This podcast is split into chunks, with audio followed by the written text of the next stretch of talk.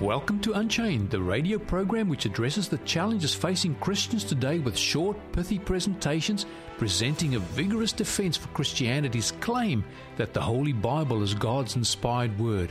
This series deconstructs the arguments of evolutionists, anti theists, atheists, and other enemies of the Holy Bible. Here is your host, Pastor Rod Anderson.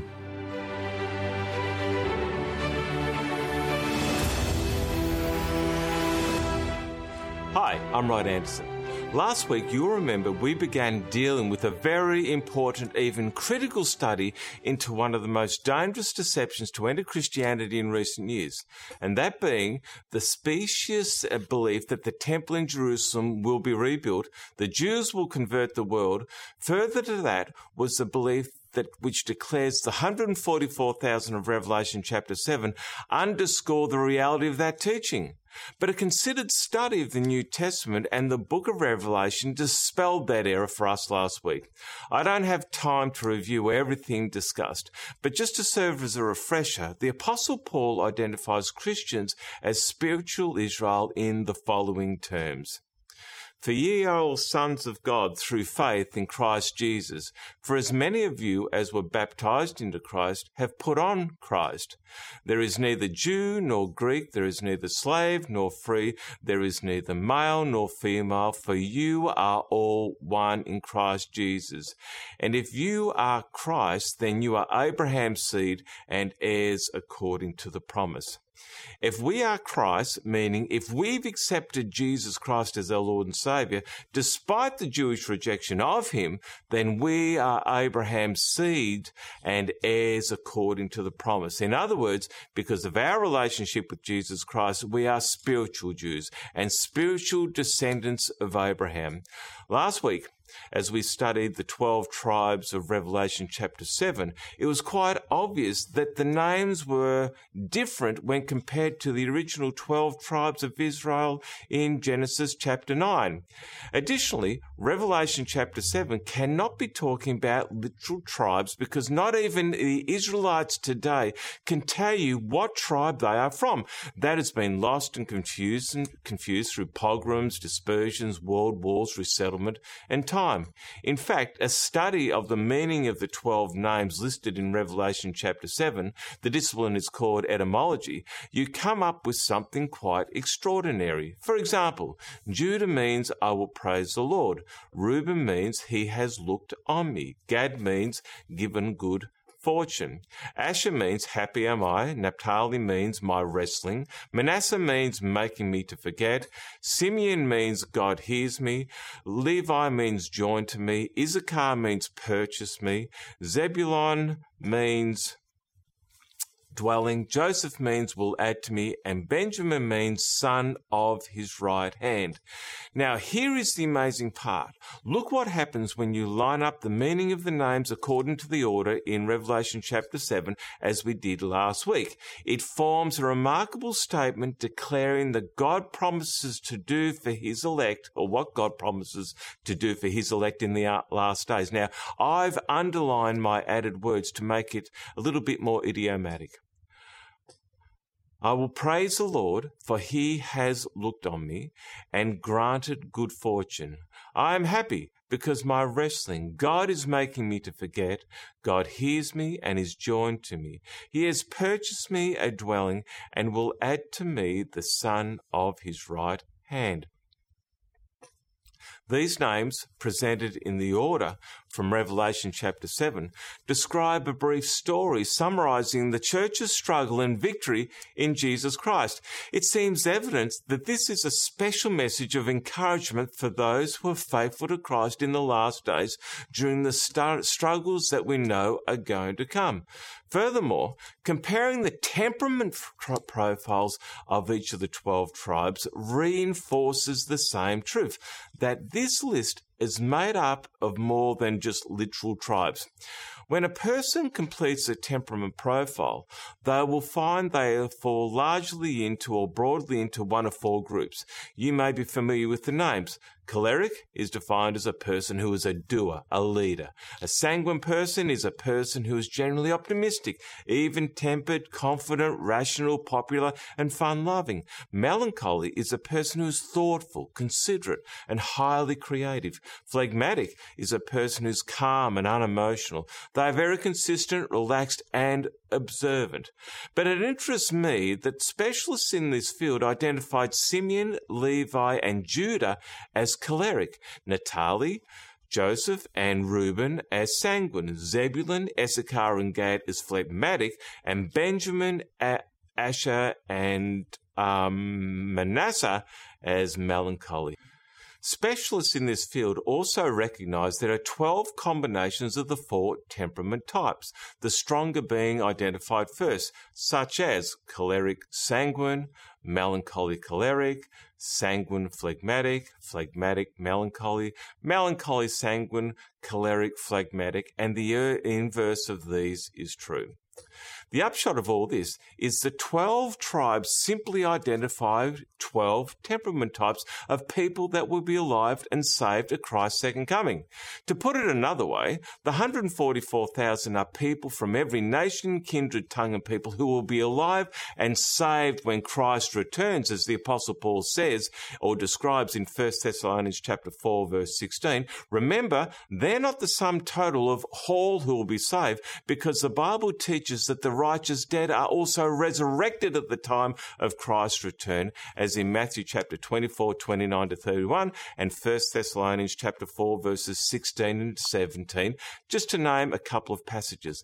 But the dispensationalist error espouses the belief that the temple in Jerusalem is to be rebuilt and the Jewish nation of Israel is to take the gospel to the world. Uh, but this is at odds with the clear teaching of Scripture. People are being taught to look to the Jews, to pray for Israel. They're being indoctrinated with the hope in the building of the Jerusalem temple. But none of these things will ever happen. Jesus taught that the temple of the Jews had been left desolate of the presence of God because of their rejection of him in Matthew chapter 23 verses 37 to 49. The Jews had lost the status of God's most favored nation after the resurrection of Jesus Christ. This is clear from the work that God assigned the apostles, particularly the apostle Paul and the apostle Peter, and the prophecy of Daniel chapter 9 verses 24 to 27, which we've referred to and read in past presentations. Jesus was the Lamb of God who takes away the sins of the world. His crucifixion marked the end of Jerusalem's temple significance. The Old Testament sacrificial system all pointed to him. The rending of the holy place curtain recorded in Matthew chapter 27, verse 51, demonstrated the end for the need of the Old Testament sacrificial system as prophesied in Daniel chapter 9, 24 to 27, 550 years before the time of Christ, because Jesus Christ is the Lamb of God who takes the sins upon himself. The fate of the Jewish nation, was finalized with the destruction of Jerusalem temple in 70 AD by the Romans. As I said earlier, this dispensationalist nonsense is teaching people to look to a geographical location in the Middle East for salvation, look for the rebuilding of an earthly temple and the ratification of a high priest from among the Jews. But Jesus taught us this when we see these things to come to pass, then look up and lift up your heads for your redemption draweth nigh. Jesus didn't say, look down or look to Palestine. Jesus said, look up. Why up? Because the Bible teaches that we are to look toward the heavenly Jerusalem from whence our salvation comes. The book of Hebrews makes a contrast between the earthly and the heavenly. It speaks of a heavenly temple. It identifies Jesus Christ as our great high priest. It is so simple that even a child can understand it. I want you to notice what Hebrews chapter 8 verses 8 8, uh, chapter 8, verses 1 and 2 actually says. Now, of the things which we have spoken, this is the sum. We have such a high priest who is set on the right hand of the throne of the majesty in heavens, a minister of the sanctuary and of the true tabernacle which the Lord pitched and not man. The word sanctuary or tabernacle is synonymous with temple. Jesus Christ became our high priest when he ascended to heaven. Hebrews chapter 9 verses 24 and 28 makes it even clearer. For Christ is not entered into holy place made with hands, which are the figures of the true, but into heaven itself, now to appear in the presence of God for us. So Christ was once offered to bear the sins of many, and unto them that look for him shall he appear the second time without sin unto salvation. You see, it's just as plain and simple as that. Jesus is now our high priest. The temple we are to look to is the heavenly and the new Jerusalem, or the heavenly temple in the new Jerusalem, as it says in Revelation chapter 21. But you don't have to be confused about what the Bible teaches. And if you desire to improve your biblical knowledge, I have a free series of Bible reading guides called The Orchard Faith of Jesus Studies, which will enhance your understanding of the Bible and its main teachings in a very short time. These 25 reading guides are easy to use and will be a great blessing to you. And all you have to do to receive them is send me an email with your name, postal address, and phone number to info at theorchardmelbourne.org.au or go to our website, theorchardmelbourne.org.au. Go to the tab mark Contact Us and follow the prompts, and we will mail the study guides to you wherever you are. Well, I look forward to being with you next time. Remember, the truth has nothing to fear from investigation. I'm Rod Anderson. Goodbye for now.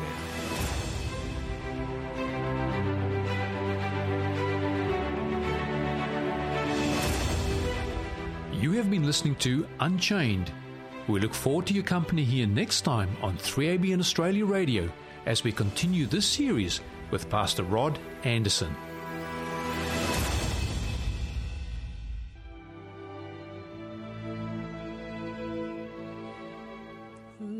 Last night I lay a-sleeping, there came a dream so fair. I stood in old Jerusalem, beside the temple there. I heard the children singing, and ever as they sang, methought the voice of angels from heaven in answer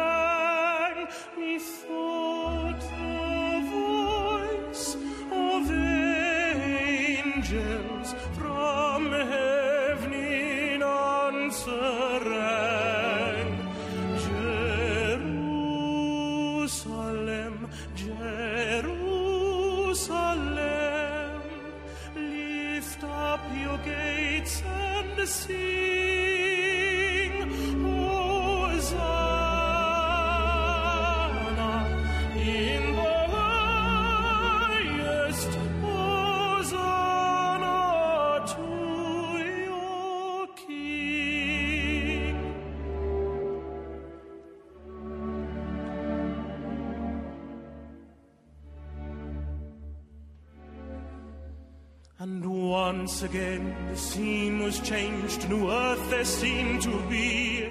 I saw the holy city beside the tideless sea.